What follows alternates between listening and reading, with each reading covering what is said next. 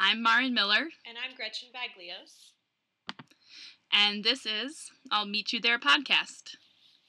Hey, hey. Hi. Welcome back. Welcome to episode two. Dun, da, da, da. Trying it again. Mhm. Just doing this podcast thing. Mhm. Mhm. So, um, let's do a check in. Yeah. How about let's use the compass? Um, hmm we introduced this tool in our first episode. Four quadrants believing, thinking, feeling, and acting. And Marin, why don't you just check in? Where are you today? And locate yourself on the compass. Ooh.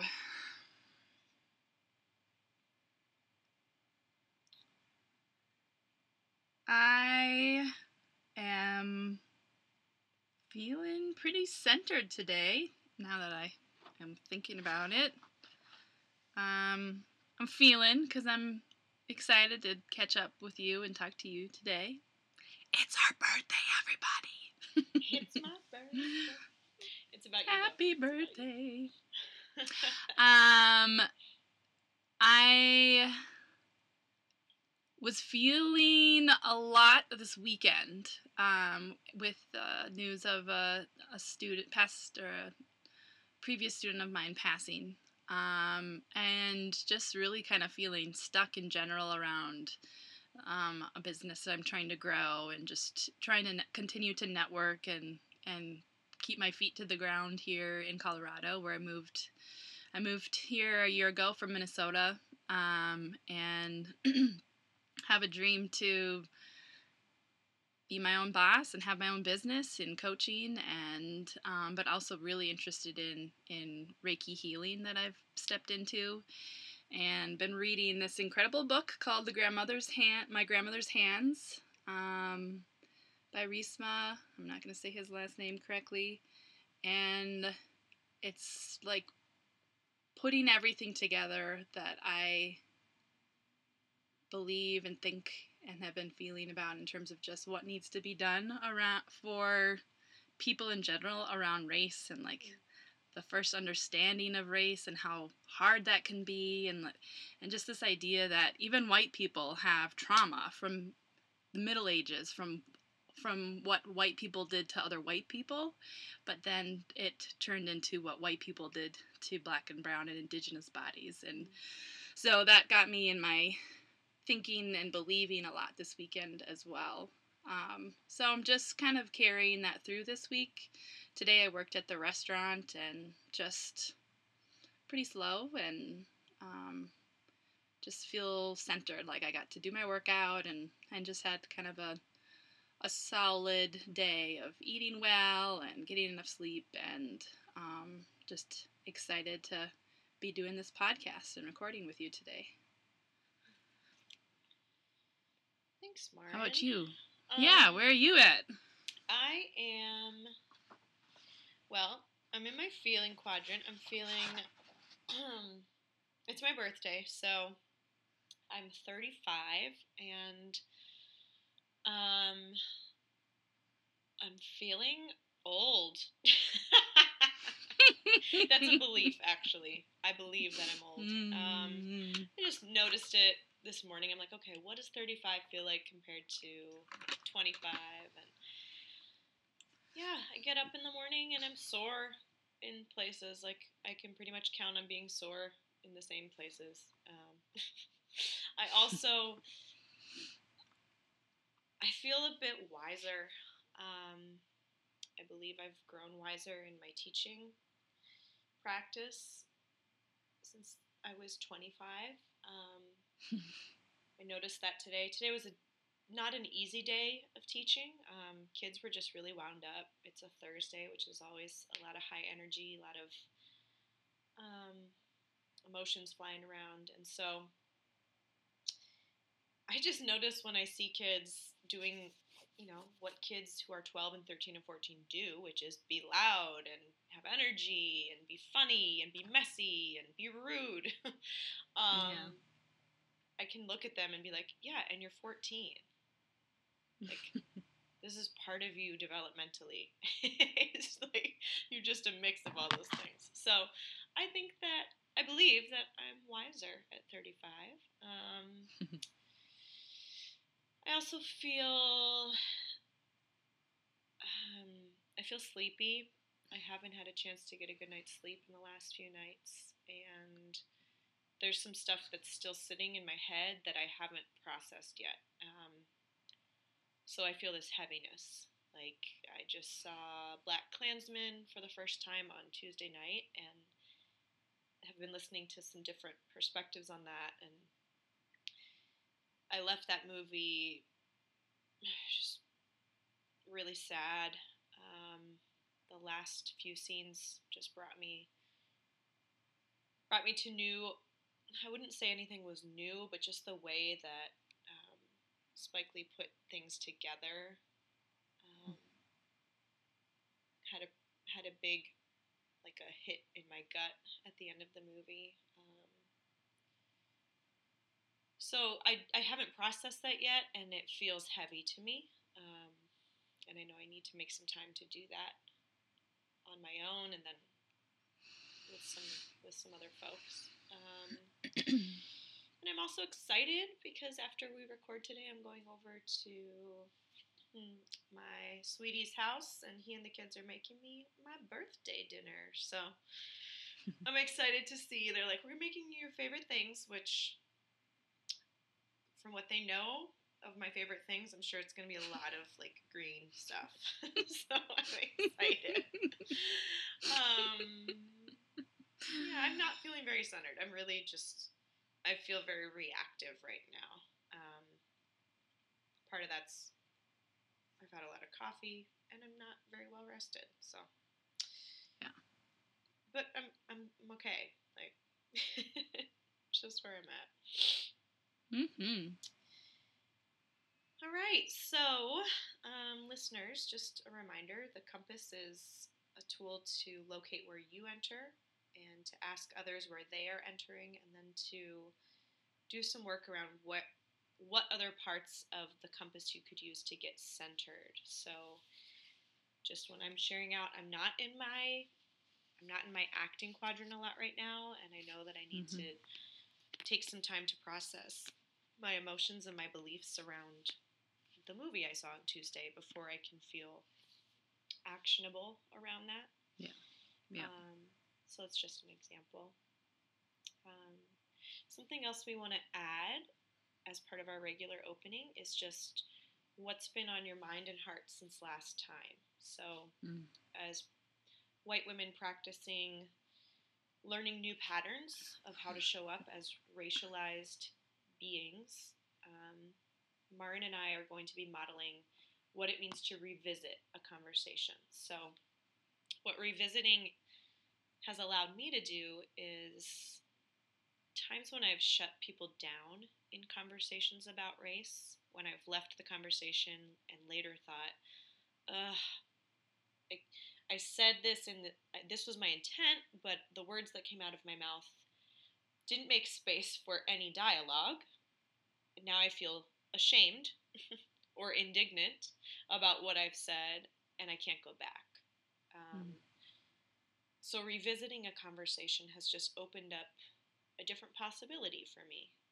If I say something that I'm thinking about, it's still in my heart, like I really could have said that differently. I could have used different words. I could have taken some more time before what I spoke what came out of my mouth. Um, it allows me to go back and say, hey, I've been thinking since last time, and here's what I think about what I said. And I and I would like to revisit the conversation if you're open to it. Um, Mara, what does revisiting look like for you?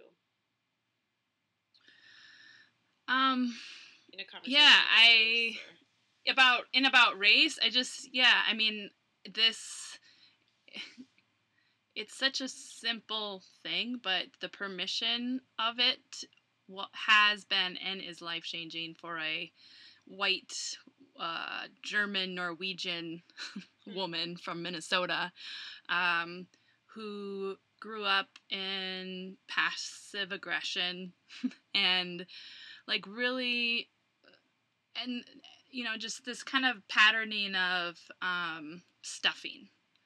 Like we're just that has passed we're going to move on and and we're not going to take we're not going to bring it back up mm. sort of thing. You know not necessarily about race but just in general in family and friends. So that became something that i carried with me um, and so when talking about race or anything hard it's still something i get stuck in in terms of like speaking up when um, i feel like there is something that needs to be returned to. Um, but it has definitely for me um, been useful to to know that I can take a deep breath. I can go for a walk. I can journal. I can do certain things to get myself centered or to get myself grounded and really um, kind of process maybe what has happened in a in a moment or in a situation.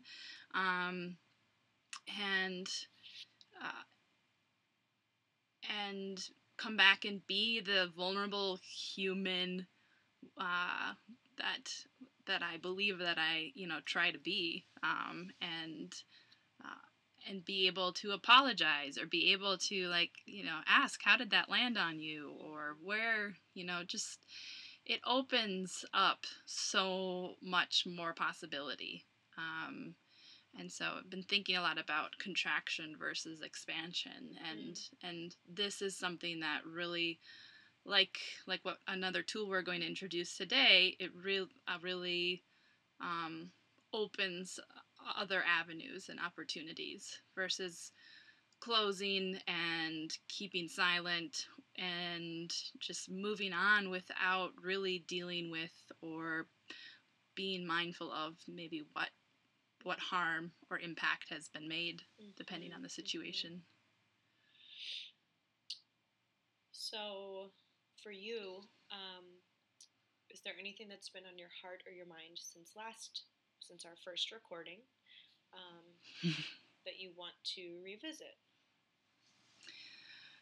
Um, yeah, I mean, first it's just, you know, we're getting our legs on this and trying to figure out the format and the sound. And so it's just like, it's, and it's for me awkward. You know, I've heard a lot of people say it, but hurt, awkward to hear my own voice. And mm-hmm. our beginning was awkward of who's going to say what and like saying pronouns and all of that. Um, but when I was listening to it, um, I didn't realize um, at the very end, I was discussing our relationship and I used the word crazy. And when I heard myself say that in the podcast, that was something that I was like, ooh, mm.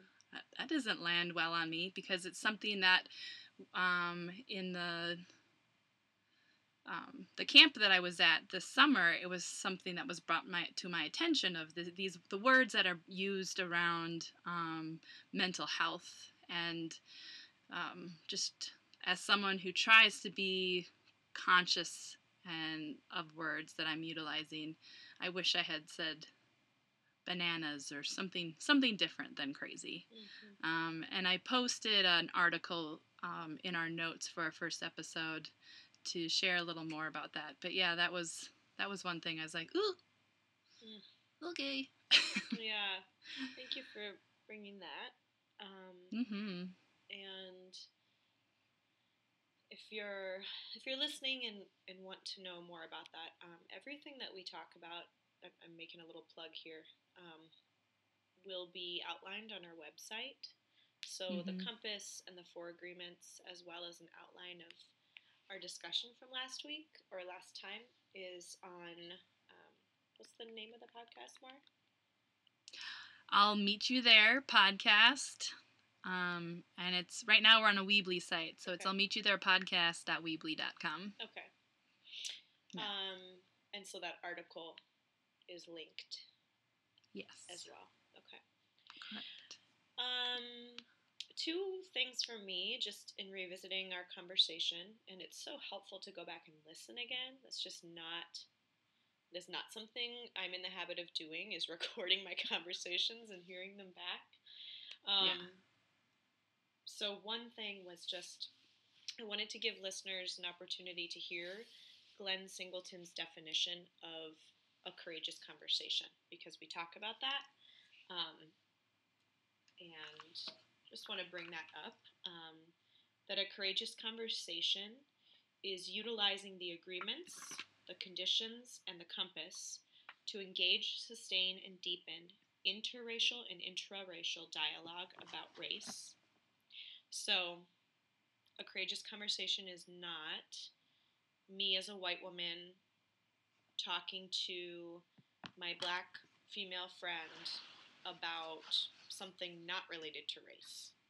So, like, Hmm. I um, this was brought to my attention, and when I was doing my own reflecting on um, a friend who I grew up with who identified as biracial, presented as black, um, and I spent many years with this close friend. She was a neighbor, and we went to the same school.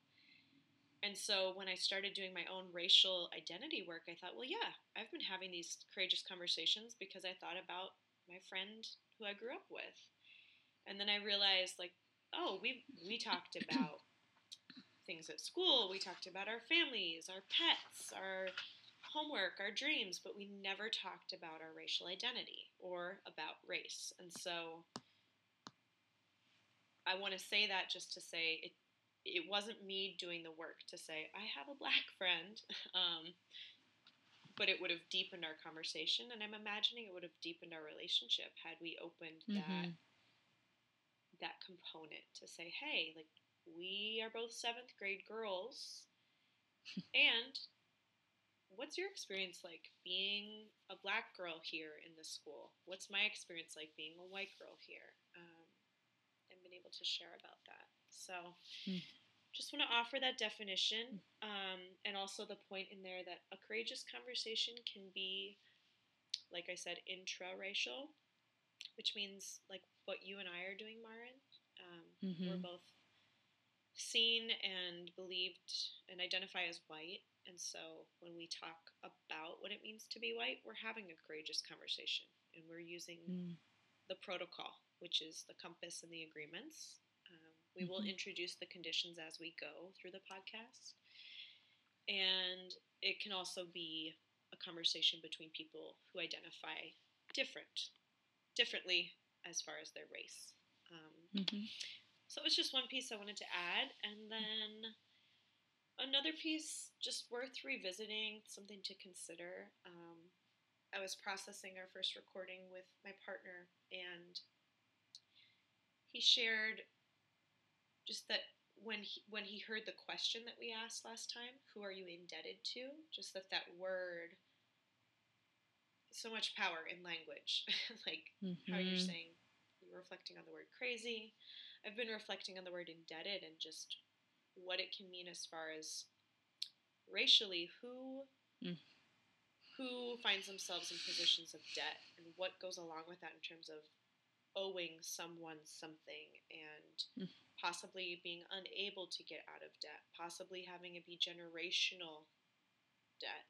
Um, and so when I heard his take on that, I thought, okay, what what word for me more accurately describes what it is we were exploring in terms of who are you indebted to in terms of doing racial equity work. Um, and I think for me, it's it's almost like who have my teachers been, Yeah. um, whether I've called them that or not, and my teachers also. What teachings have I taken on so that I want to put action behind it? So it's not enough to just say, "Oh, I'm so grateful to my coach, Tanisha, because she worked me through this, this, and this. I'm grateful to her so much that I feel compelled to act Yeah. um, based on what she helped me learn. So I just want to offer that as well. If that works better for you, instead of indebted, just thinking about who have your teachers been or what motivates you to act or stay actionable when it comes to your own racial equity work, um, who would that be? What's your reason? Or who is your reason? So I just want to add that. Thank you. You're welcome. And remember the question we um, discussed as well, and something to always consider you know, always thinking about and utilizing the compass. Where am I at on the compass, and what might I need to do to get centered? But also, um, we had talked about which agreement are you living the most, and so. If you are just tuning in with us um, for the second episode, or if you just for a little reminder, um, that's something also to go back and and maybe even journal mm-hmm. tonight with. So. Alrighty. All right. Tools. We've got some more. Woo! We got another tool. um, so like I just shared, we have the compass that we're gonna just keep using as a check-in, I think. And always when we're having conversations, thinking about the agreements. Speak your truth, experience discomfort, expect and accept non-closure, and stay engaged are the four agreements, part of the protocol. Um, and another piece to this is mindful inquiry. So all these kind of layer together on top of each other. And um, Le is the one who created mindful inquiry. Um, he has a website called Stir Fry Seminars, um, and he does seminars in Berkeley, California, which you've done, right? You've done the five day? Mm-hmm. The, yeah. Hope to get myself there. Um, and so when you are in a courageous conversation, or for me, any conversation, um, this tool is really helpful. Basically, it's staying open and having and and furthering a conversation with open ended questions. Um, Lee Mun Wah has nine healthy ways to communicate, and the first two are reflect back what is being said, use their words, not not yours. So really trying to deeply listen. Um, and that would go with his first prompt, which is what I hear you say was, or what I heard you say was.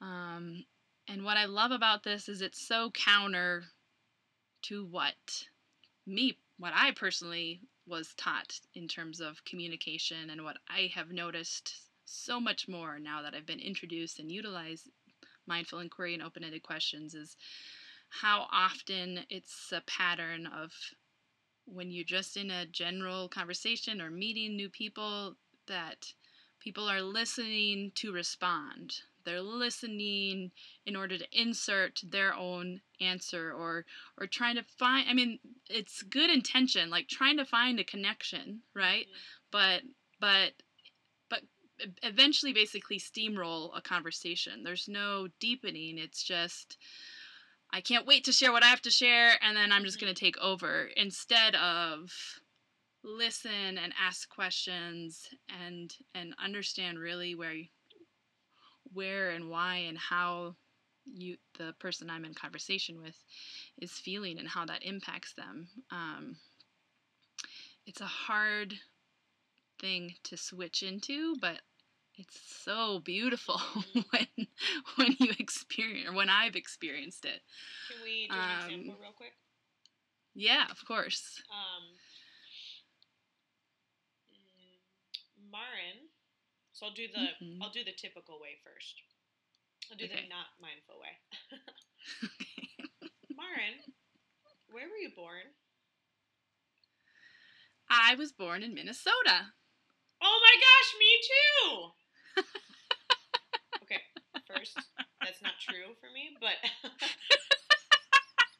even though I might be really excited because I hear something we might have in common, Yeah. I've just shifted it and now it's on me.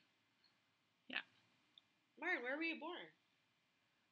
I was born in Plymouth, Minnesota. Oh my god, I lived there for 15 years. I hated the winters. How did you stand it?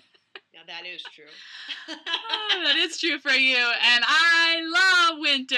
So, Uh-huh. but not not the intense winters. That's part of why I moved to Colorado. Kind of Mhm. was kind of tired of the real intense stuff, but I love winter. So again, even in my response to you, I've taken it, Ah, put my own beliefs and opinions on it. Yeah. Something you've shared. And especially because you offered it, I love winter. You love winter. If I jump straight in to say something about my own belief and it doesn't align with yours, then why would you trust me enough to keep sharing? yeah, there's just like there was a feeling like even though I know this is an example, there's like this gut punch of like judgment Mhm. and shame. Mhm. I'm like, oh no, Minnesota's great. like, yeah, so it definitely changes the dynamic in in that moment. hmm So, mindfully, using mindful inquiry, Martin, where were you born? I was born in Plymouth, Minnesota. Oh, I heard you say Plymouth, Minnesota. Is that right? That's correct. Tell me Well, more about actually, Minneapolis, Minnesota, but I grew up in Plymouth. Okay. Tell me more about Plymouth, Minnesota. Uh, it is a suburb of the Twin Cities, a western suburb of the Twin Cities, about a half hour drive um, anywhere in the metro area. And I went to Wayzata High School. A lot of people called us cake eaters. we were very, I was in a very privileged white suburban bubble. Hmm. Yeah. So, it's just a basic example of using an open ended response when someone shares instead of trying to find agreement or offering a perspective from my experience. Hmm. So, that other piece that I added there was tell me more, um, Yeah.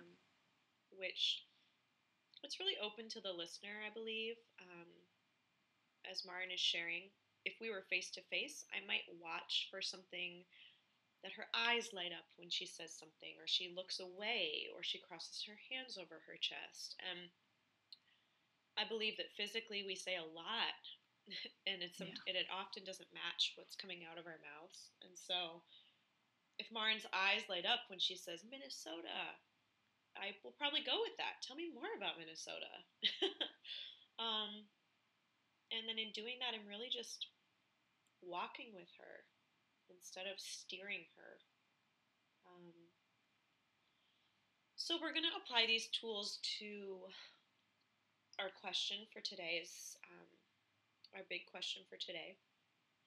Obviously, where were you born? Um, there's a lot there, and in conversations about race, if if mindful inquiry and communication are not happening, I know that for me it becomes a debate or a who's right, who's Yeah. wrong. It's very binary. Um, Yeah. Or it could easily be a monologue. Depending on who it is. right? yes. talk about white men in a later episode. No. Yeah. Looking at you, white men. We'll- we love you, and we'll talk about you. yes, we'll talk Um, about you later. okay.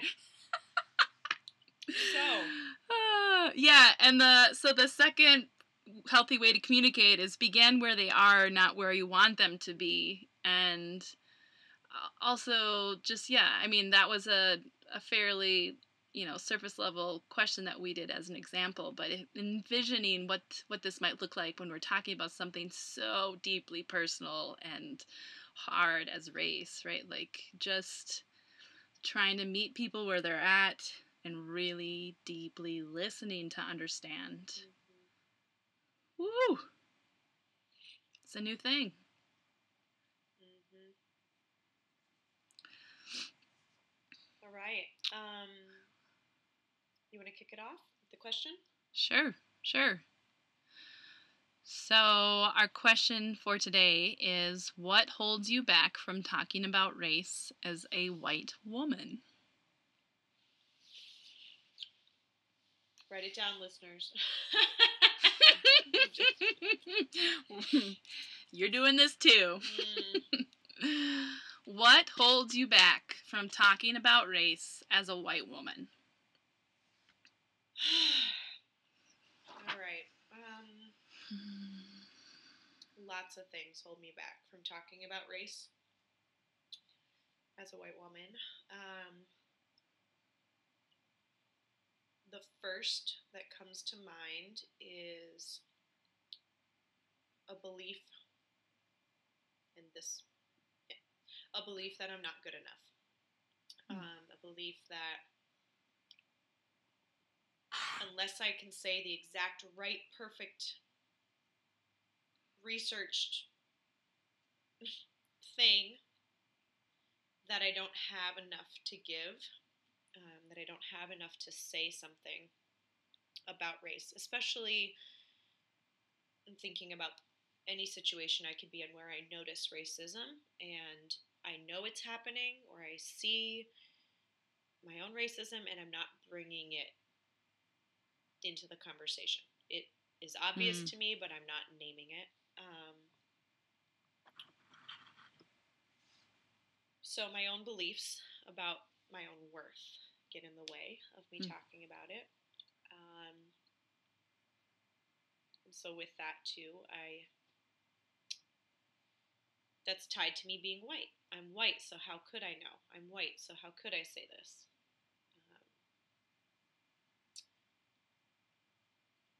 And another another thing that has prevented me from talking about race has been I, I think it's another fear um, a fear of being told that I'm too much of something. And when I was little, um, bringing ideas, I won't, I don't believe I was naming issues of race and racism, but I definitely was naming things about injustice. And I remember my family um, telling me I was too sensitive. Um, and so over time, I, you know, when they say you're too sensitive, I'm hearing, and that's not a good thing, is implied. Um, so it made me second guess. Okay, my gut is telling me this, my beliefs are telling me this is wrong, and I've also had the experience of when I speak up about it, I've I've been told that's not that's too much. You're too sensitive. um, later on, that developed in my first marriage into you're too intense, you're too honest. Um,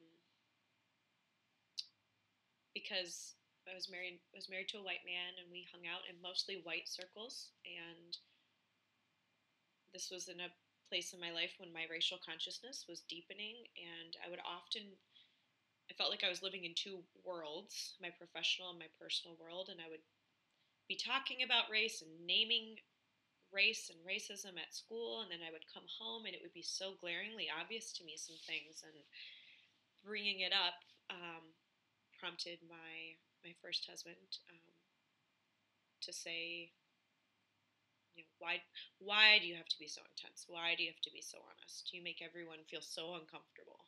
Um,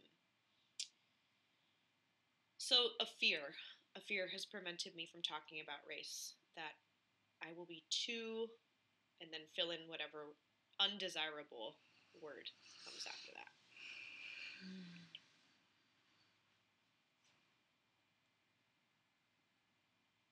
Gretchen, what I heard you say was that what holds you back from talking about race as a white woman is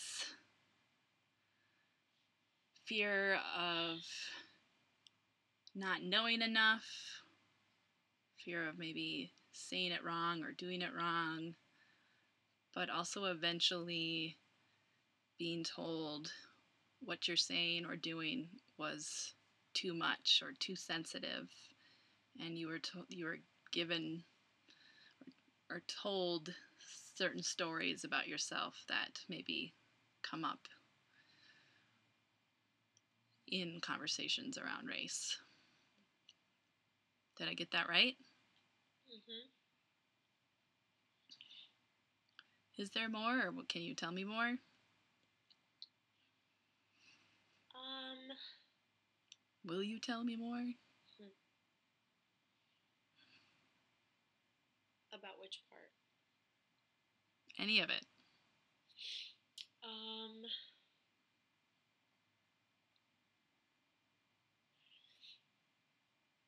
yeah, I think as as you said, I've been told stories about myself, and I've come to believe them. Or there's a place, there's a place in my beliefs that I still, Yeah.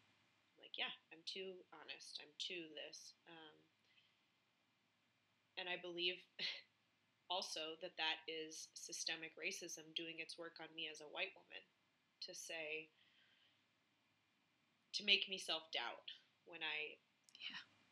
when I notice injustice, um, when I notice racism, when I notice that race isn't being talked about, but it's right there. Like we keep using coded language to talk about our students of color, like low income students, free and reduced lunch, but we're never saying racially who we're talking about. Um, and there's been times in meetings when I've just let that slide because I fear that if I bring it up, I won't have what it takes to back it up. I fear being ousted. Oh, Gretchen brought that up. Now we can't talk to her anymore.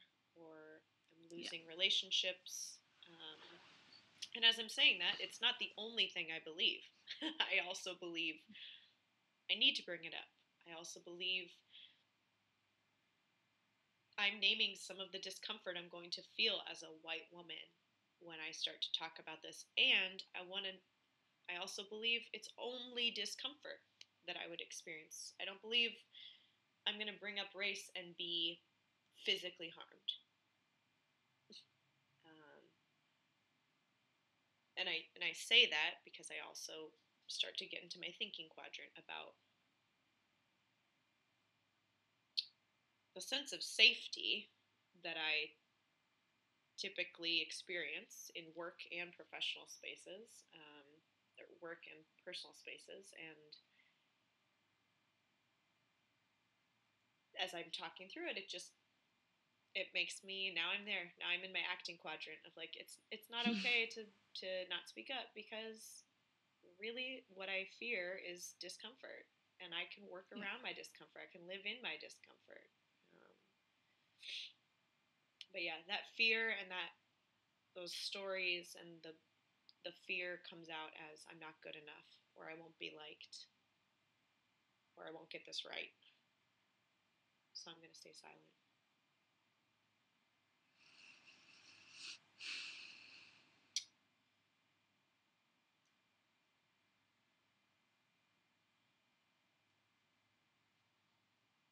How about you? What holds you back from talking about race as a white woman?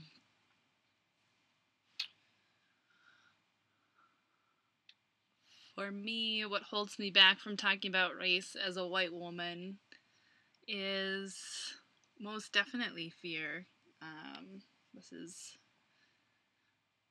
and for me, I, for any of y'all Enneagram lovers, I'm a two on the Enneagram. I'm a helper, and um, my drive, what drives me, is relationship and to be loved and to be liked, and I see how that's becomes debilitating for me in many ways when there is race needing to be talked about or or called out or um, and when I first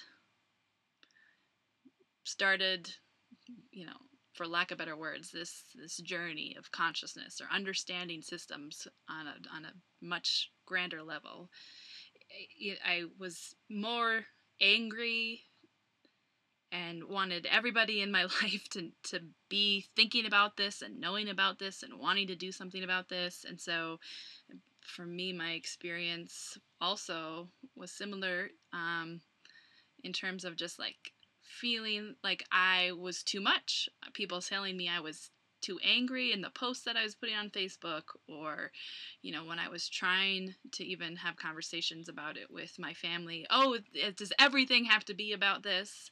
And just a lot of um, resistance that I wasn't ready for, I guess, in a sense. And as a white person, because I've lived in this, swam in this, breathed this in, I also just, my body does, it is not, you know, does not have the capacity sometimes to be as resilient as I, I know I need to continue to work to try and be. Mm-hmm.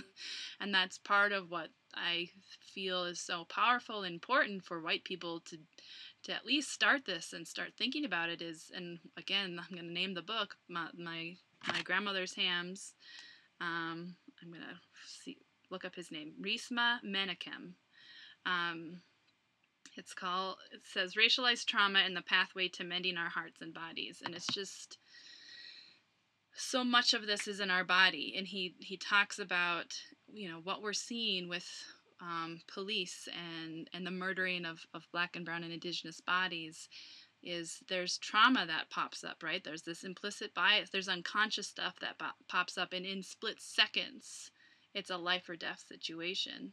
Um, and it's fear in white bodies. And in me i have i have um, thinking of like what white supremacy culture looks like. There's this idea of right to comfort. And that's such a real thing. Like i don't like to be uncomfortable. Mm. and i don't want to make other people uncomfortable. Again i i've grown up in a in a culture where we don't do that and if if I'm uncomfortable, I certainly am not going to speak up and say and share my feelings or my emotions or how I'm feeling. I'm that's really not okay. So there's a lot to chip away at. Um, what holds me back is also this idea of, of right or wrong. This that I there's a right way to do it and there's a and I need to have it perfect as well. I need to have I need to have all the information. I need to have read all of the books. I need to have been to all of the different um, events and conferences you know like i and i crave that. I want all to continue to be a learner and to to take in multiple perspectives because there's still a lot that i have to unpack about all other different parts of my identities whether it's about being an able-bodied person a cisgendered person like there's it's not you know there's all this intersectionality but race is definitely what the key to it all um, because I walk around with this white skin every day. So my I experience the world that way first first and foremost. Um, yeah, fear. Um, just it's every day I work at a restaurant. Like there's so many little things that I, I, I could be saying, you know, and ugh, what a what a killjoy she is. What a you know. Mm. And sometimes I just don't say anything, and people are like, "You're hard to read." It's like you don't even want to know mm. what I'm thinking. Uh, and that's been you know it's been a struggle and a and just an internal thing that I have to keep thinking and wrestling about. You know, I've moved to a new place, and so. I'm also trying to network and meet new people and like and there are pockets here of people who are able to hear and, and, and also have language to talk about what I want to talk about. But there's still pockets, like everywhere in the United States, where that's just not the case. And there's some code switching in that too. Of and there are moments where I, I choose silence for comfort. I choose silence because of fear. Um, and yet I still keep trying. Um, but yeah, I think those are the fear for me is a huge one for sure.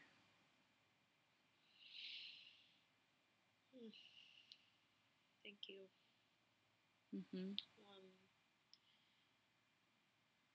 what I heard you say was that when you don't talk about race as a white woman, it's tied to fear.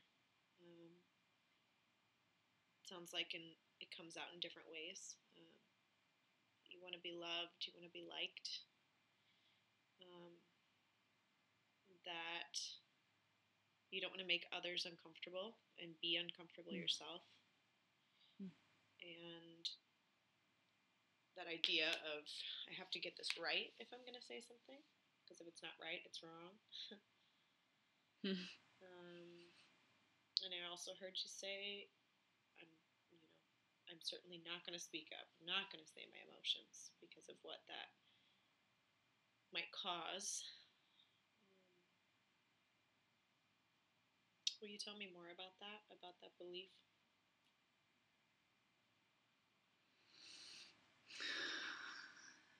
That if I say something, I might cause something. Mm-hmm.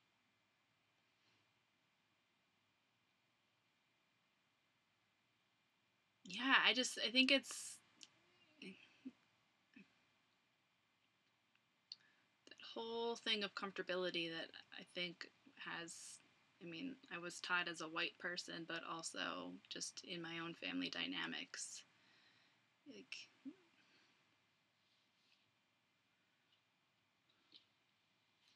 there's fear of sharing truth and emotions and, and feelings. Uh, in order to keep everybody else in, in the room comfortable as a woman. Um, and so it's such my default that to I'm so grateful for the compass and grateful for these tools and grateful for all the moments that I have, you know, gone straight into my feelings and acted and, and maybe said or done stuff that I that I feel maybe I, I could have done differently, but I had the tools and like, nope, I can get centered and go back. Um, it's just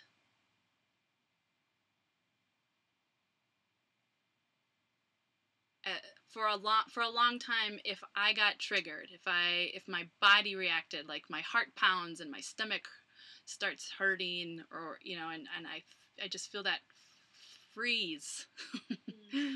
And i get red. Like that used to just me- i would just melt and i would be nothing. I would be no not useful at all. And that's still in certain situations it depends on what it is. I haven't experienced that in a long time. I experienced that a lot just teaching middle school of just like there's so much that i can't do and support in this situation. Um, but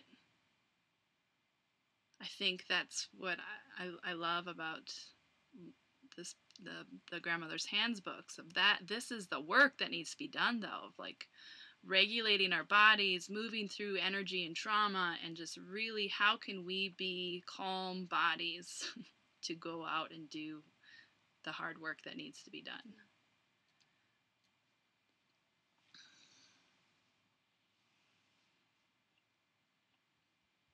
Thank you for sharing. mm-hmm Yeah, and I and I also hear this is my own coach would say to me, do your work. mm-hmm And this is the kind of work that she meant. Um, Mhm. Getting really curious and really honest about why I do and why I don't do yeah anti racism work. And every day every moment yeah, and so before I'm talking about like what action I'm taking, like can I name what gets in the way of me Yeah. being my most actionable self? Yeah. So um,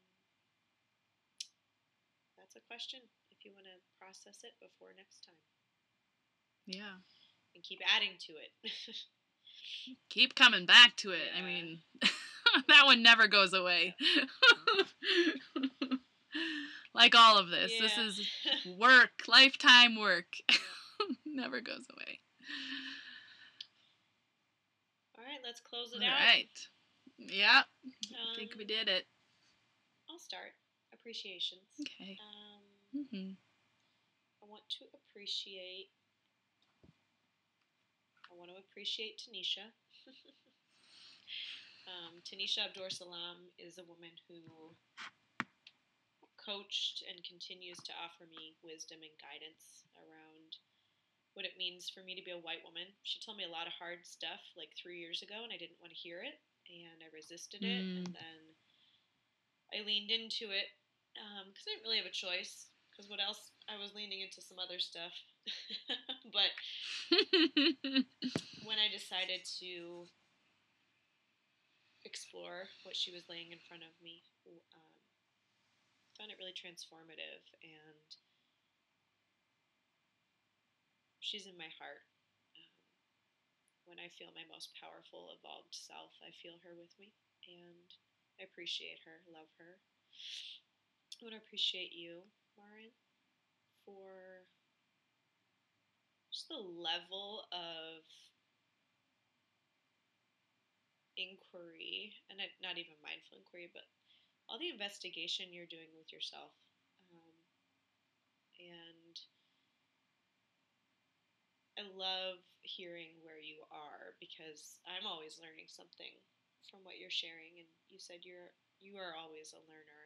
Um, and I love like whatever your latest Instagram post is with you having a book open. I'm like, oh, need to read that, need to read that. So I just appreciate the accountability um, and the modeling that you provide.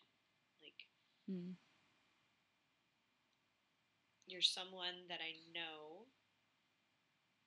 when I'm when I'm struggling with racism and with this issue and with my own internalized white supremacy that I know you are a soft landing place for me um, as a listener and as a feeler. Um, and I often come to you with stuff before I've taken my own time to do some work around it. Um, it's a really special gift that you give to me to come to you Mm. unprocessed, unfiltered. Mm. So, thank you. Ditto. Yeah. Hmm. I want to appreciate. I want to appreciate you, little Virgo, on your birthday, Sister Soul Queen. Um, you are. You are a Virgo and I'm a Pisces. We are so opposite, and I just, it still is, I'm still in awe of how it works and we balance each other out in so many ways. And I'm just so grateful for you to help keep me grounded, but also to remind me that I am perfectly imperfect and uh, still on this journey and still deserve space Mm. and time and process and just to be all that I am. And um, yeah, I just happy birthday. Welcome, welcome to the middle of the 30s. just wait till you get to the other I'm side. here, baby. I'm here. I know, I'm so like, oh yeah, she's 35. Sweet. Ah. Hello. Yeah, and just appreciation to your brother Nate who helped us kind of start figuring out this um, sound stuff and just the the folks that we have to keep us keep us just trying it out, keep us doing it. All right. Um, I'm going to close with some words from Tanisha.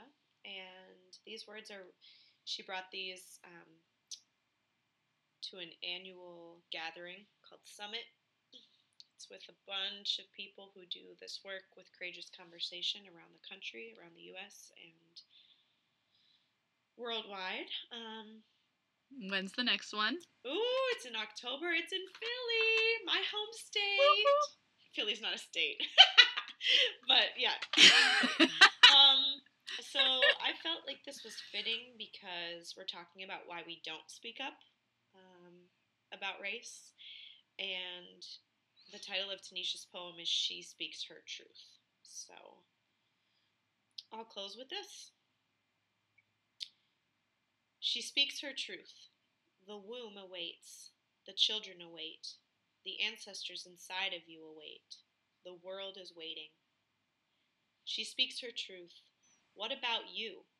What will it take for the chains to be removed from your lips, your heart, and your soul? How long must we wait for you to unleash the power that lives within? The truth, your truth, the light, your light. You search outside for the truth you already own. Your truth is paid in full. As the moon moves the ocean, so your truth moves the world. She speaks her truth. What about you? What will it take for you to believe that what you do matters? Oh, but what you say changes the world, moves mountains, heals, delivers, and creates worlds we can only dream. You, my love, are waiting for her to speak her truth, and we are waiting for you.